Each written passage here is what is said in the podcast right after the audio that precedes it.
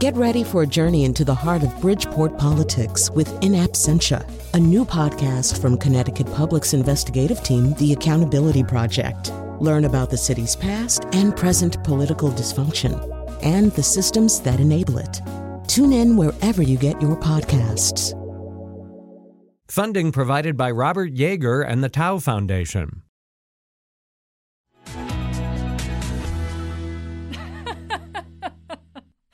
And those elephants really look like they're enjoying the snow. And speaking of snow, it's time for our A C C U sixteen first look at the weekend weather. And we've got a new meteorologist on the team tonight. Say hello to Steven Spielberg. Thanks, Kelly. Actually, it's Steven Spielberg. That's what I said. Let's take a look at what's right ahead of us Friday. I'm, I'm thinking it's going to look a lot like this.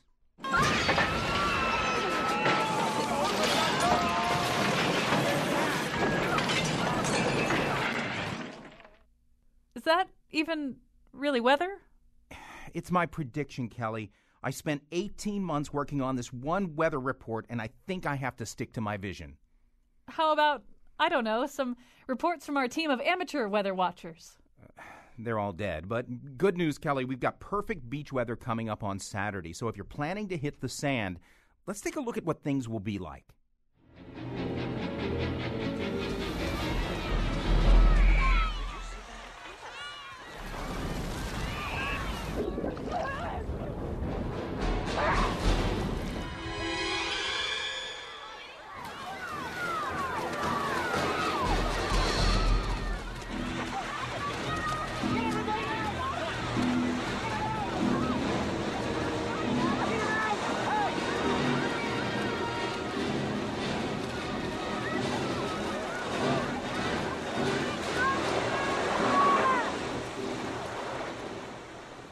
Blood? In the water? Right now we're looking at maybe one hundred cubic centimeters of blood in the water, but, but we'll be keeping an eye on the sonar. I guess that's enough for our A C C U sixteen first look at the weekend weather with Sam Silverberg. Steven Spielberg. Whatever. Anyway, we could all use some good news.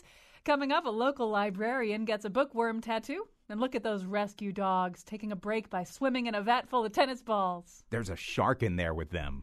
And after that, a terrific discussion of a wonderful filmmaker. And now, the man behind Saving Private Ryan, the musical, Colin McEnroe. So far, the big problem with uh, Saving Pri- Private Ryan, the musical, which I've had in development for a while, is I can't uh, think of any songs.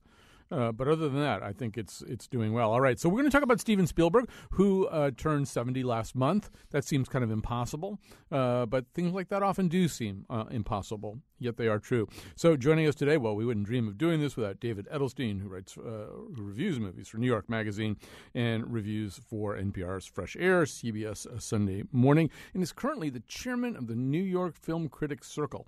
Uh, I know this because I attended the awards with him uh, a few weeks ago. Uh, joining us also, Molly Haskell, a film critic and the author of six books, including the very relevantly just published Steven Spielberg, A Life in Films. Uh, a little bit later, we're going to talk about uh, the philosophy uh, that surfaces in Spielberg movies with an actual philosopher, a licensed, accredited philosopher. Um, all right, so Molly Haskell, we're going to begin with you. Um, I guess maybe the first thing to ask you is, you could write books about anything you wanted to in the world of film. What's your relationship with the work of Steven Spielberg that makes you want to tackle his gigantic oeuvre? Well, I didn't actually initiate the project. It's part of the Yale University Press's Jewish Live series. Mm. So they try to pair interesting writers um, with subjects. And they came to me, and at first I hesitated because I never have been. In fact, I, I, I, in my whole my preface, I, I give all the arguments of why I'm the wrong person to do this book. I wanted to sort of defang the critics and anticipate um, criticisms uh, that I wasn't the right person. Um, partly, I, I said the two things. One is I'm not Jewish, which didn't bother me, and um, I could let others worry about that. I really believe that um, there should be no bars of ethnicity or gender, all that sort of thing in, in writing. But the main thing was because I had not been a fan, um, especially of the early films. And I had to set the context, which is I think David is probably, I know, is younger than me and probably came at them in a different way. But this was the late sixties and early seventies, and it was the time of the great age of so-called cinephilia. And critics were reading each other and fighting, and it was young uh, uh, American directors who'd gotten somehow gotten Hollywood money to make European style, style films. So we had Coppola and Arthur Penn and Altman making all these sort of dark and interesting films. And then along comes Spielberg with Jaws, and then Close Encounters of the Third Kind, and then George Lucas, of course. So that it was like um, all of a sudden the discussion of movies was all about money. It was all about opening big and, and wide distribution and the multiplex and the summer must-see film. And it, it just seemed that we it was changing the whole nature of filmmaking and film production. So we were very hard. A lot of us were very hard on those early films. Um, but I think people recognized his tremendous talent. I was thinking when you were playing that thing from Jaws, um, it's such an interesting film, the way it all came about and the way that the shark evolved. But I was thinking if it was made, of course, pre-C G I and what it would have been like. I don't think it would have been the same film at all if it had computer generated imagery. No, it would have been shark, it would have been Sharknado instead. Hey, we, we want to uh, talk a little bit about how Steven Spielberg perceived the kind of critique that you might be uh, directing at him, particularly at that time. This is Steven Spielberg uh, speaking at a master seminar at the American Film Institute circa nineteen seventy-eight. From all the young people I've talked to who are getting involved in movies, writing scripts, really wanting to be part of the industry, uh, they are willing to uh, make movies that are popular and entertaining and not be embarrassed that the movies make money, and not be embarrassed that Andrew Saris or Molly Haskell are angry at them because their movies make money. And I think a lot of the people I'm meeting today are not really as concerned with that as they are just getting people into theaters and hearing them laugh and scream and clap and all that good stuff. So, uh, Molly Haskell, have you and Steven Spielberg made a uh, separate piece uh, with that particular critique by now? I mean, uh, you know, on your own, I mean. Well, I haven't met him. In fact, I wanted to interview him. I actually didn't want to interview him, but I thought I should pro forma ask, and he didn't. He wouldn't. He he has a policy of not inter- interviewing for biographies. Joseph McBride, who did a wonderful book, which I plundered mercilessly for mine, uh, couldn't talk to him either, but happened to talk to everybody else. But I certainly wanted to say up front how, how hard I had been on him and give him that retort. And I think I know he's curious about the book. The only thing I can say is um, I'm doing this uh, introduction at the Metrograph Theater on Saturday and showing one of my all-time favorite films, not just of his, but world fa- world-class film, uh, Empire of the Sun. And somebody from the Metrograph ran into him at a restaurant a few weeks ago and told him about it. And he said, well, maybe I'll drop by if I'm in town. Mm-hmm. He probably won't. But I think I sort of sense from that that he must have read the book and be okay with it because it takes him seriously. You know, it really – I mean, I, I, it is critical of, about some films, but I also, I think, um, take him seriously as an artist. And, and I think there has been a kind of – his his reputation is – it's interesting how – it's changed and altered, and there are young people who've grown up with him who see him in a quite different way, I think. All right, so um, so many things to, to talk about here. I will say that we will talk about Empire of the Sun maybe towards the end of the show. It's also probably my favorite Steven Spielberg movie, and I think Jonathan yeah. McNichol's too. So, um, but before we get to that, David, I, I, I'd be interested to know how, uh, have you react a little bit to what Molly said so far, and maybe specifically to Close Encounters of the Third Kind, which I, I mean, I don't know nothing about nothing, but I actually feel that that, that is almost Most kind of a European movie. Hey, they've got Francois Truffaut right on the premises. What could be more European? But it's really about this man having this midlife crisis. He's having a nervous breakdown. You know, he can't sleep. He can't find any peace whatsoever. Uh, to me, it is this kind of restless, questing, existential movie that just happens to have a spaceship in it. But uh, I don't know, David. Give me give me your take on any or all of the preceding. Well, yes, I come from the completely opposite perspective, Molly, with all respect. Uh, I thrilled. I saw Jaws the first night it premiered, and uh, I guess I was about fifteen, fourteen or fifteen, and it just thrilled the hell out of me. I laughed. I screamed. I laughed at my own screaming. I screamed at my own laughter. I had never seen someone who moved the camera like that, and I had seen Ophuls, and I had mm. seen Hitchcock, and Spielberg seemed to me doing something, that he was doing something new. And I always thematically took him seriously, even without realizing it. I always saw in his films, beginning with Duel, moving on to Jaws and Close Encounters, and obviously E T, this struggle, this very lonely boy's struggle to find a dad or to figure out how to become a dad. Um, it's in all those early films. And uh, Close Encounters, you know, he's he's is about a child dad who really can't be a dad until he finds something, some spiritual deliverance. Um, I suspect now Spielberg would be rather upset by, you know, the fact that Roy actually takes off and leaves his family behind, um, because uh, fatherhood has become much more central to his vision. But it was always there. It was always there. I mean, um, all you need to do is, well, look at look at Jaws, for example, what, what he cooked up with Carl Gottlieb. You know, in the book, have you read, do you remember the book that uh, Peter Benchley wrote? The book is a sort of sour, it reactionary, is, oh, yeah. reactionary book. He has in an which, affair. It's a, yeah, yeah, well, yeah. well, it's it's um, the the character of Brody, uh, the the sheriff, and and Quint, the the shark hunter, are united against this effete, rich uh, scientist, you know, who has an affair with Brody's wife and ultimately gets eaten, and you know, it, it falls to real men. Uh, not not this, you know, fop yeah. to to kill the shark. Um, in the movie, they switched it, so it's it's Brody and um, and Hooper the, who are kind of against Quint. It's a, it's a satire of machismo, it and is. it's and and Brody is afraid of the water, and it's about him kind of growing from a frightened child to to a to a real dad. And that that kind of lays the groundwork, I think, for for this theme that has evolved throughout Spielberg, really climaxing in, in I think, Munich and and Lincoln and and Bridge of Spies, in which he's trying to ask, in the absence of God, we, or or we don't know how God manifests himself in the world or herself. Um, in the, the absence of that, How does one how does one be a father? How does one lead a nation?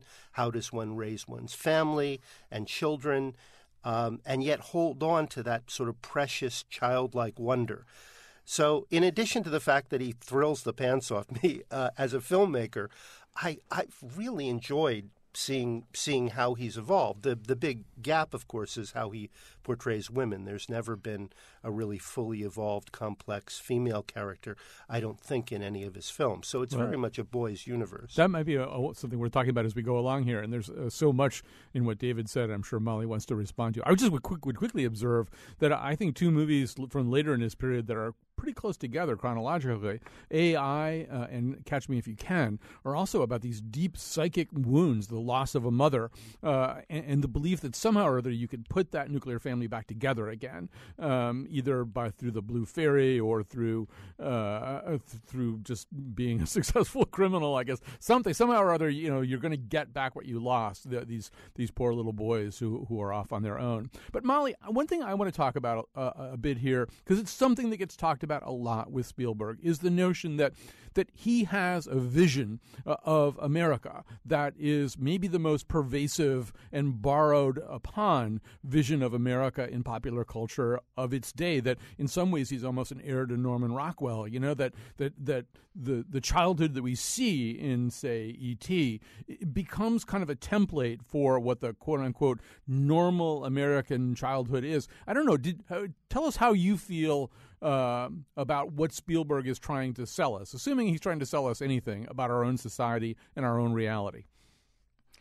Well, he said everything about me is in my films, and I, I think that's actually true. I think he is. It, it just comes right out of this intense emotion she has about family life and about the breakup of his parents, and I, I do talk about that all the way through, and it's definitely talking about what it means to be a man in this day and age. I think he's also um, sizing him up Uh, himself up against his father, who was in the war, and I think he's very, very aware of that. I think the, the interesting thing about him is when he treats these figures, he he does it. He's never satirical about men at war. I think this is one of the things that appeals to me about him. He's not he's not hip and sour and paranoid the way a lot of people were in in, in that era. Um, I think it's it's almost the the benignness of it is what sometimes is a little overwhelming. Um, I, but I totally agree about that. I think that um, in Close Encounters, Roy has, it's the, really the artist who has to thrash out what his destiny is. And, And Steven Spielberg has said, as David suggests, that he wouldn't make that now. He wouldn't make a movie in which a father leaves his family anymore. But it's kind of interesting that he did make it at one time. I, I think all of that's fascinating. Um, I think um, the he gets darker. I think one of the uncanny things, I think one, one thing about him is he's always somehow, in, in some uncanny way, in tune with what's going on in America. And I don't think he's just sitting down trying to figure it out. But Minority Report, he was working on that when nine eleven happened, and it was right after nine eleven that we had this hyped-up security, and and th- there he is in Minority Report with the precogs keeping tabs on everybody on crimes before they're committed. So, I mean, it, t- it totally it coincided to such an extent that he felt compelled to say that he believed in the measures George Bush... He didn't want to seem unpatriotic. He believed in the measures George Bush was taking. But I think he's, he is very aware of that, and I think he's become more, um, some, mostly to the good, sometimes not, more a sense of responsibility. I think it's having children now that he feels he owes the country something he owes. I mean, Amistad, which I think was very unfairly overlooked. Why, who is he to make a, uh, a movie about blacks? The same thing happened with The Color Purple. But I think both of those are very feeling in their portrayal of blacks and, and, and their plight. So I think he's kept up with what's going on in the country without without necessarily making, mess, fortunately not making message films. But and I think part of it is just intuitive. I just think he's always been in tune. It's what David said. I mean, you know, he was very much an outsider. He was a Jewish kid who didn't know what that meant because he was living in, his parents were sort of assimilationists and living in Gentile neighborhoods. So, I mean, in New Jersey, all the kids were Catholic and celebrating Christmas, and they were accusing him of, of killing Jesus, you know, that kind of thing. So he had, he was very um, wounded and, and uncertain about what his Jewishness meant, plus the t- terrible tension between the parents. And all of that, I think, feeds his films, that sense of being an outsider. Um, of not fitting in, and that's what is so appealing. And also, uh, when you think of science fiction, generally, traditionally, has been completely escapist. He did something that, that really nobody else has done, at least certainly not to that extent, of bringing the family. I mean, generally, science fiction is is what guys love. It's an escape from family. It's escape from love story. You know, mm-hmm. it's just all of the all of those hey, sticky I, emotions. I, I just want to stop you there. And, I, I think something I want to sort of I don't want to uh, miss this because it's a really interesting point. Because uh, David, one thing that I, based on what Molly is saying, I'm thinking, you know, ninety-three is an interesting year. He releases Jurassic Park and Schindler's List. Schindler's List is kind of the moment where he, you know, really t- as a total auteur, he does I think everything on that movie. You know, deals with some of the the things that Molly's talking about right now, but now I'm about to kick a third rail here, and David, I know you enjoy third rails, um, which is, can we make anything of the fact that at that from there on in, it feels like he gets a little waspier. Instead of Richard Dreyfuss, it's Tom Hanks. You know that yeah. that mm. that there's a no. We certainly can. Go ahead. Yeah. No. No. I mean, kick that we, third we rail. certainly can. Then, well, the Norman Rockwell thing is is a little troubling. I would argue that E T is a critique of suburbia in certain ways, the the loneliness, and, and this comes out in the film he produced too, Poltergeist. Oh, I was just where, gonna say Poltergeist. Yeah, yeah, where there are, you know, where the fact that, that you know, people are, are close enough together to use their remotes on one another's televisions is somehow, and, and it's very ahistorical, the whole Indian graveyard uh, cliche now, mm-hmm. the fact that this suburb replaces what once was sacred land, there is a critique of suburbia, and the loneliness of the main character in E T, I think, is, you know, th- this this creature comes comes in answer to his spiritual longing. So, but yeah, I mean, with Saving Private Ryan, with Schindler's List, there is a kind of, it is, this is very much about, I mean, in response to nine eleven directly, he made War of the Worlds, mm-hmm. which is about a father who triumphs over this alien invasion, who somehow holds his family to the point of absurdity. I think it's a great movie, but I also think it's also kind of laughable the way this guy, you know, basically his only objective is getting his children to his estranged, to his ex-wife in, in Boston. Um, so, yeah, and I mean, and, and I, the last part of Saving Private Ryan is deeply boring to me. And, and some of the other things are... Well, as he's as he's looked for a father for our country, uh, you know, building up to, to Lincoln and Bridge of Spies, there there is something a little waspy, if you'll pardon me, and boring about it. I think one of my fa- – well, Jaws is one of my ten favorite films of all time, but one of my other favorite films of Spielberg's is Munich. And Munich is the only time working with Tony Kushner in which he's really ended a film on a note of absolute despair. Mm. Here is a man who has carried out this job for this horrible job that has killed his colleagues and has happened in a somewhat moral vacuum. And he is looking for spiritual guidance. He is begging this character played by Jeffrey Rush to come home and break bread and, and do Shabbos with him and his family. He is begging him. And Jeffrey Rush kind of sneers and walks away. And there is a, there is an incredible void there, a lack of this lack of a father figure um, that that ends the night. It's the only time Spielberg has done that. I, I wish I wish he actually did it more. Final point. Final point. That year that you were talking about, ninety-three, Spielberg was, in a way, maybe too good, too good when he started off. He was too smooth. He was too fluid, and as he began to get more money and to kind of build his own sets.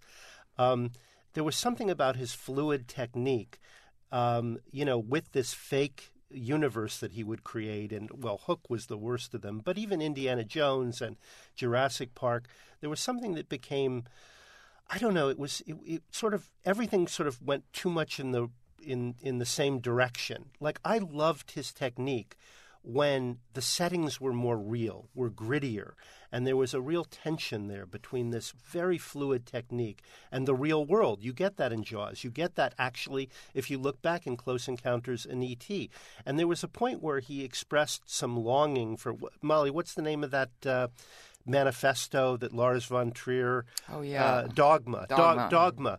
There was a – There was a time when he actually, it was right around there, the early nineties, when he was getting bored with his own technique.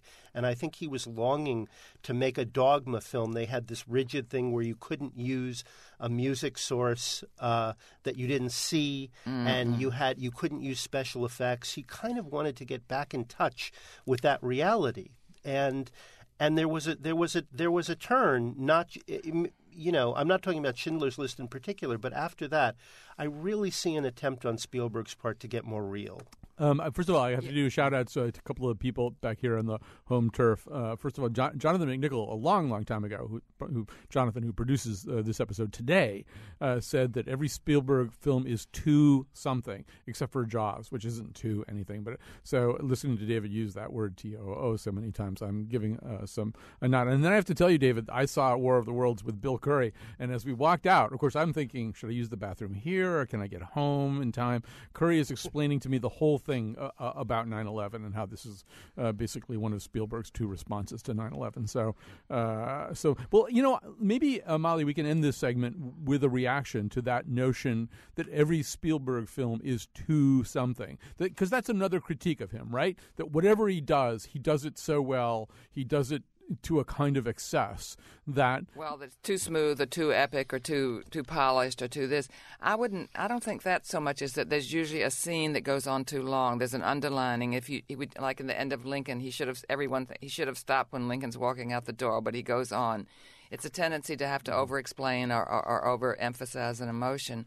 But, send you out positive, also to send you out with some hope. Yes, exactly. To a yeah. fault. Yeah, to a fault. To a fault. Yeah, but I'm, I love when it get when he gets harsh too, and I think this is what is what I think also at the time of Minority Report, he was feeling isolated because suddenly he was this big mogul and he just was famous and he was getting blackmail or or, or, or warning, threatening to his family, so he was living more alone than he ever had done, and I think that.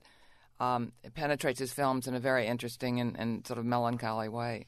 All right, that's why, actually, the, wait, wait, let me just, yeah, yeah. one final point.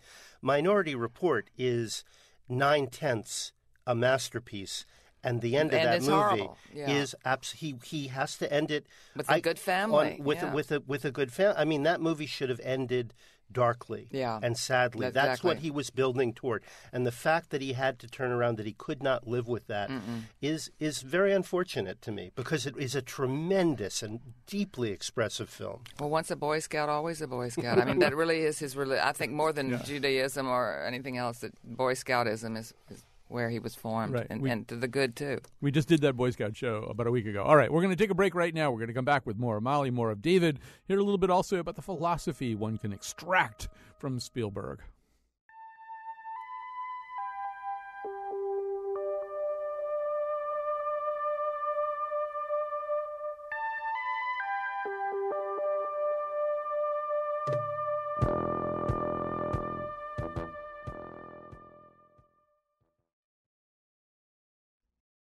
This was no boat accident. Did you notify the Coast Guard about this?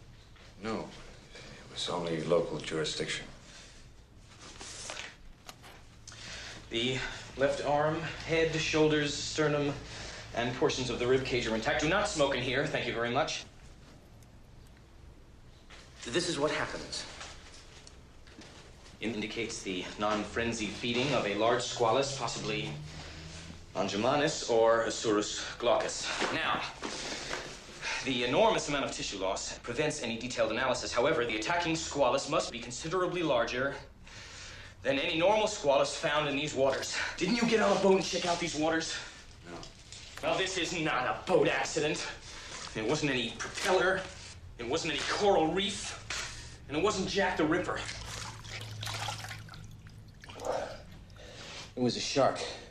All right. Well, we did, we thought we had to play something from Jaws, uh, and we're talking about Steven Spielberg today. I will say I'm not interested in getting in a conversation about it because David will tell me I'm wrong. But uh, I actually do think that character is maybe the John the Baptist of what we've now come to call competence porn. You know, competence porn is is these movies where we watch highly qualified, really smart people solve problems. The Martian is kind of, you know, the perfect example, or anything Aaron Sorkin ever had anything to do with. I feel like that guy uh, there, the ichthyologist. Yeah, but he does. Doesn't kill Colin. He doesn't kill the shark. Well, it's just we're, we're, they're just getting going. See, I knew you would disagree with him. No, just, he doesn't kill the shark. I know. I Ultimately, know. his his fancy, his competence, and his fancy equipment is not enough to do what has to be done.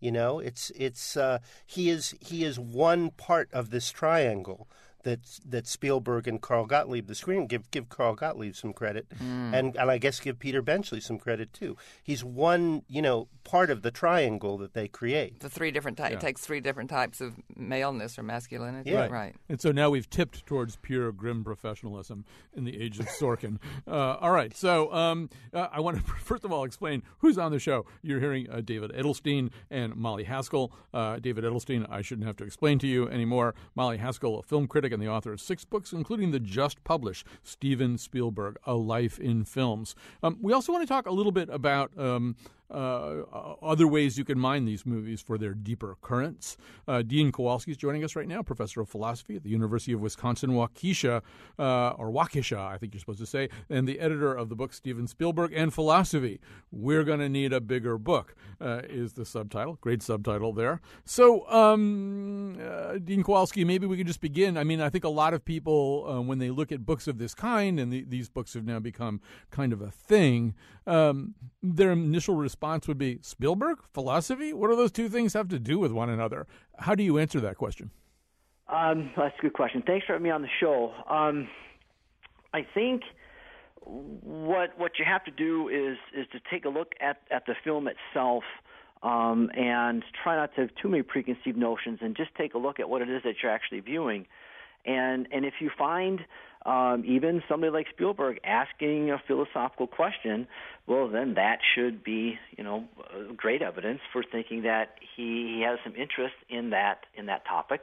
Um, and then and then the issue becomes probably, well, exactly what is he saying, and, and, and how much is he saying, and does he have a view? Right. So let's let's uh, pick a movie, and it's one that all three of you can discuss. Uh, the two of you have already discussed it. We're talking. We're going to talk briefly about the movie uh, Minority Report, uh, and as we get ready for that, let's hear a little clip uh, from uh, Minority Report. Uh, is this the scene? Is this the Agatha scene in the hotel? This is the scene with Agatha in the hotel room with Leo Crow. Uh, it's uncomfortable. It almost seems as if Agatha is being violated or something. All she can do is keep reminding uh, Anderton that he can choose. He can choose. He can choose. Every day for the last six years, I've thought about only two things. The first is what my son would look like if he were alive today. If I would recognize him if I saw him on the street. The second is what I would do to the man who took him.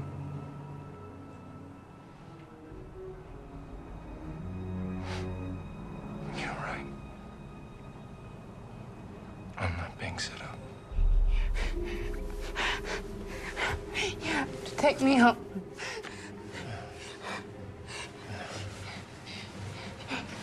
You said so yourself.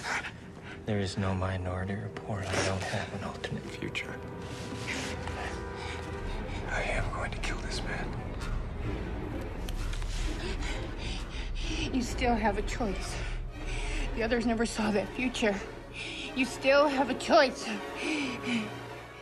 Okay, for people who've never seen that movie, uh, it involves a not-too-far-distant future uh, in which precogs uh, are able to tell uh, what people are going to do before they do those things. An entire wing of law enforcement has been created to act on these very solid premonitions and rush in and save the day uh, and yet hold the person uh, responsible for something he would have done if he had been given the chance.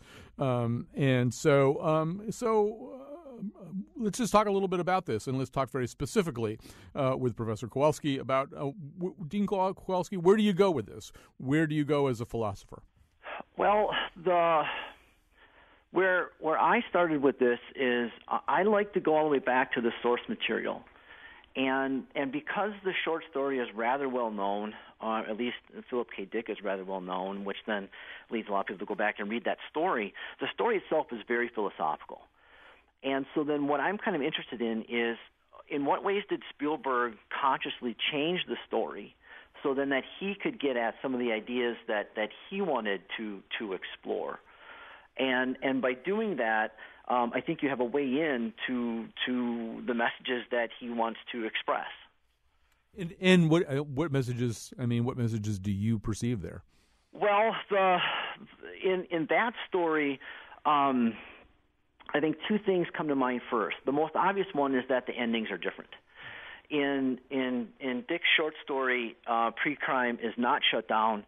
Um, the the main character Anderton makes some sacrifice to to keep it open, um, but Spielberg, of course, closes it down um, because he thinks it seems that the risks of, of abuse are, are too great, um, and then ultimately it seems that that would be giving up too much freedom for the for the sake of security.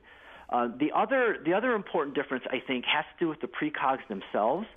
In the in the original short story, they're they're almost not quite human, um, and in the in the movie, Spielberg goes a long way, as he's prone to do, to to make the precogs out to be um, innocents, pe- people that, that need protection, that that are, crawl, are that, that are, are calling out for protection, and what happens then is that the precogs themselves become a sort of family, in a way, um, as as your your um, other discussants had, had talked about today. Um, at the end of the film, where they're, they're, the three of them are there together, and they're they're the, the twins are there, and, and Agatha's there, but I think then that is kind of representative of some of the, the values that um, Spielberg holds dear.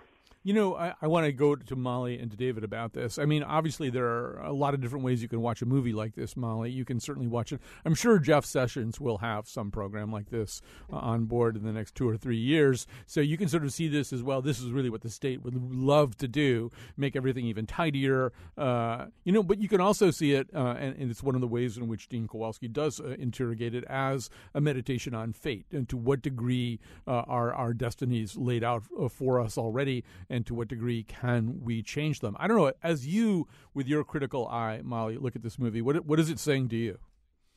Well, I do think it, it, it's a discussion of free will and, and determinism, and I think although it gives a nod to free will, I think it's very pessimistic about, about it. I don't think it really does believe in it.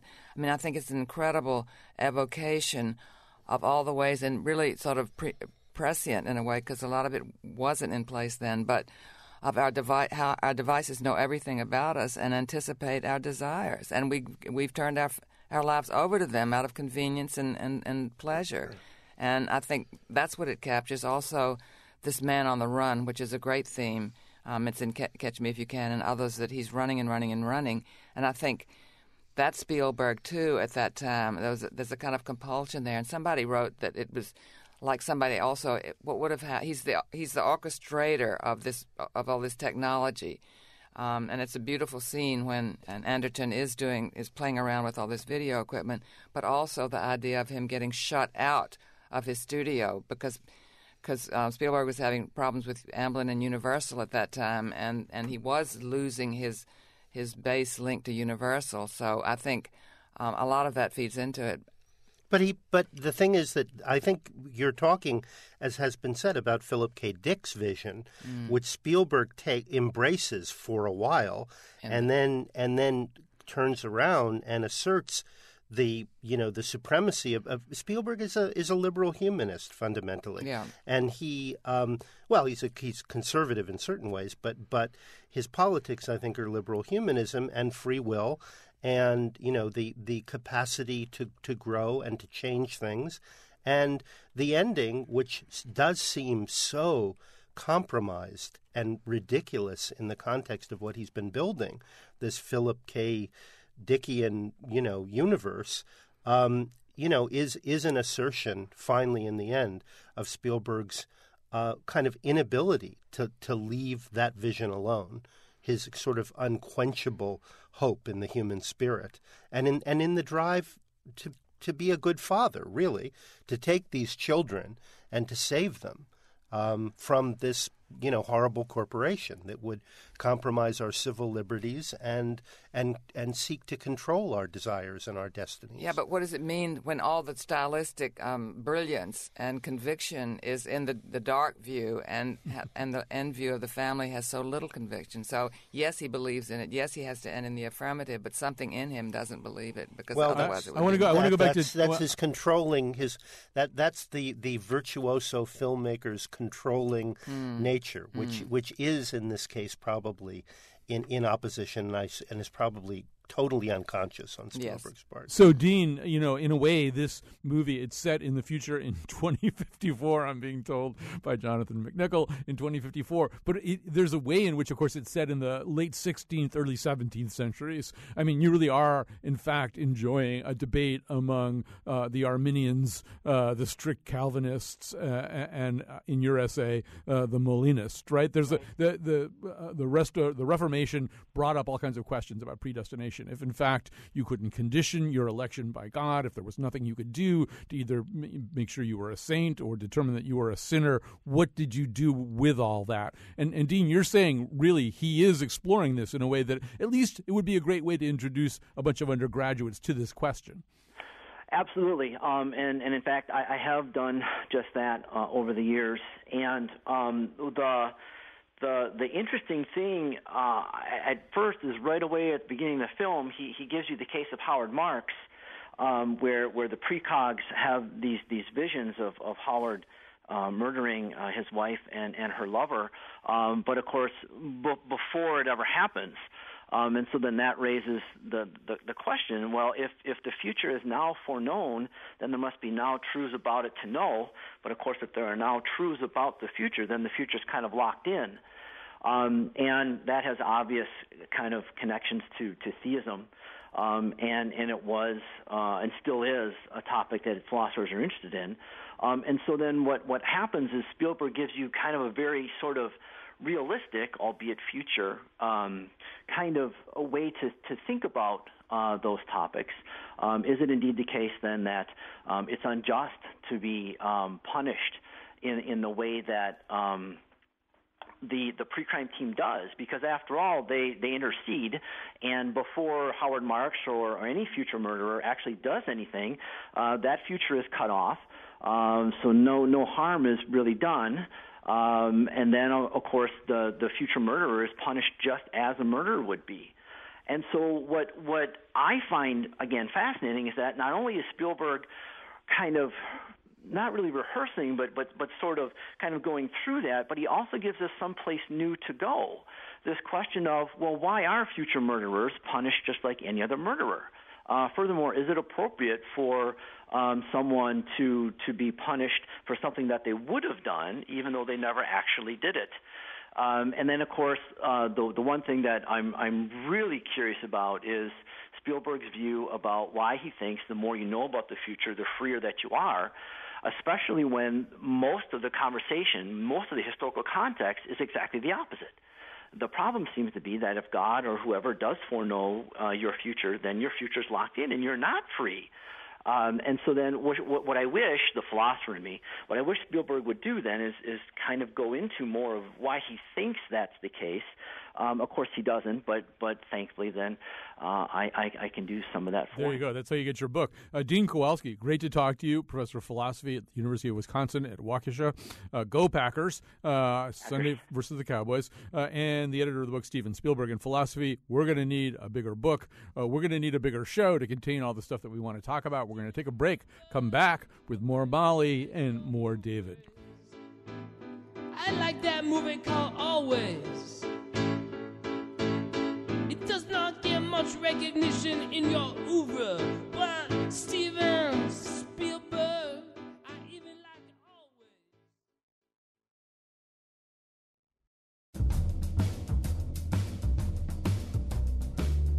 Always. Today's show was produced by Jonathan McPants and me, Kyone Wolf. Our intern is Harpo Fisher. The part of Bill Curry was played by Drew Barrymore. Catch up on everything we do at WNPR.org slash Colin. On tomorrow's show, the nose goes to La La Land and wrestles with plagiarism. And now, back to Colin. All right. Uh, with us, uh, David Edelstein, uh, who writes, of course, for New York Magazine, reviews films also for N P R's Fresh Air and uh, C B S Sunday Morning, chairman at the moment of the New York Film Critics Circle. Actually, can I correct you there? I, my term has expired. Oh, was there was a coup d'etat? Were there jeeps? No, no, no. no. We're, we only we only do it for one year. So right. I did my pardons. I forgave. Oh, uh, good. You know, Ben Stiller for Zoolander two, and and uh, I issued my pardons, and I beat it out of there, so I, would, I am chairman emeritus now. I, I would love to see your list of pardons. All right. Molly Haskell is a film critic and the author of six books, including the just-published Steven Spielberg, A Life in Films, and, in fact, Steven Spielberg has just turned seventy within a few weeks of today. Um, Molly, you know, as I, I – as I was looking at the filmography, I was realizing that I'd seen almost everything because as an American, you kind of have to. Uh, and so I did. And one of the things I realized was I don't think anybody has made so many memorable movies with so little sex. You know, sex is kind of a thing that's in movies. You know, there's that whole sort of kiss, kiss, bang, bang thing. You know, well, he doesn't. I mean, what's up with Spielberg and sex? These are very sexless movies for the most part. Totally sexless. Absolutely. And the one that he tried was sort of tried was Always with Holly Hunter, and that she just, I think, well, I think it has to do with his growing up in uh, antagonism with his father, but mostly his mother, and was like a kid sister to him, and he had two sisters, and then his mother was like a third sister. And so all the women in his movies are sister-like. I mean, Karen Allen in the Indiana Jones is very like sort of a tomboy kid sister. Um, he just never evolved in some way edipally to, to, to grapple with ad- adult sex. But he knows it, and he sort of said, I don't do that very well, and so he stays away from it. So I think um, people uh, – there was one interview where somebody said, well, you never have nudity. But the thing is he doesn't have adult uh, adults at all, adult males and females at all. But it's amazing how – how great he's been without, with this huge part of life missing. He sublimates like mad is yeah, what he does. Yeah, you know? yeah, but yeah. but it would, I, I mean, it would be, inter- I don't know, I mean, he saves it for his shrink, I guess, or maybe maybe it's unexamined in his life. It would be fascinating what a Spielberg, you see, that's what, what Molly was saying. I'm I'm very taken with her point of view on Minority Report when she talked about how, you know, even though uh, Spielberg views this state with horror, the surveillance state, he is such a techie. You know, he has this George Lucas side to him that, you know, the probably the most passionate sections in the movie involve the technology and how, you know, in control this character is. And, and you know, I hate to use phrases like anal retentive or, or you know, controlling, but... But Spielberg, it's been very tough for him as a director. One of the complaints back in the day, especially coming out of that that wonderful period in the seven, late sixties and seventies that Molly talked about, is that Spielberg was doing too much. He was manipulating us too much. Right. He was telling us how to feel when, you know, Scorsese or Robert Altman or, you know, Coppola or some of these other, you know, really interesting American directors, you know, and, and European directors were not really spelling out. Uh, more ambiguity. The, there was yeah. m- more ambiguity. And Spielberg was just with the John Williams music. He was he was always telling us how to feel. He was always manipulating us. So there is this kind of you know, it's very difficult for him to let go, um, to to to just kind of be and let something un- unfold. He's, I mean, I guess Hitchcock is a lot is a lot like him, although Hitchcock, being Catholic, was able to explore his own kind of guilt um, and shame. Well, there's so much more subtext in Hitchcock yes. than there is in, in Spielberg. Everything is there on the surface. I think that's one of the things about it. I mean, you can go, go deeper and you just don't you, you don't get anything. Right. There's a lot of similarities to Spielberg's technique, that yes. fluidity, and Hitchcock's, and the real pres- the sort of omnipresence of the director's point of view. But Spielberg doesn't really quite let – he just doesn't still, let go. He doesn't let go. Hey, I've got one more and, thing I want to ask you guys about. We only have about four minutes left, so and this is a much bigger conversation. But as I kind of got ready for the show, I was thinking there might not be anybody, any director ever, who so rewrote – visual reality, like re- rewrote the world that we live in in a lot of ways. I mean, you can sort of think about l- visual tropes from, from movies of the past, you know, things that are that sort of look and feel different because somebody made a movie that way. But, you know, I mean, Jaws Jaws changed the experience of going in the water for people. You know, people just were a lot more worried about sharks, disproportionately worried about sharks compared to what they should be worried about. And and I, somewhere somebody wrote, you know, you, you see a, a commercial where there's a Coke can coming in a spaceship, or you see something where a basketball player's steps make the earth shake the way a Tyrannosaurus would in Jurassic Park. And you just realize we are living in this visual and auditory vocabulary created by this one guy that, you know, so much of our world, I think, is recognizable through Spielberg movies. I, I don't know, Molly, am I am I overstating his influence? An, no, no, they had an anniversary last year when I was doing the book of Jaws. And during that summer, uh, there was an actual jaw attack, two little boys in, in North Carolina on the beach.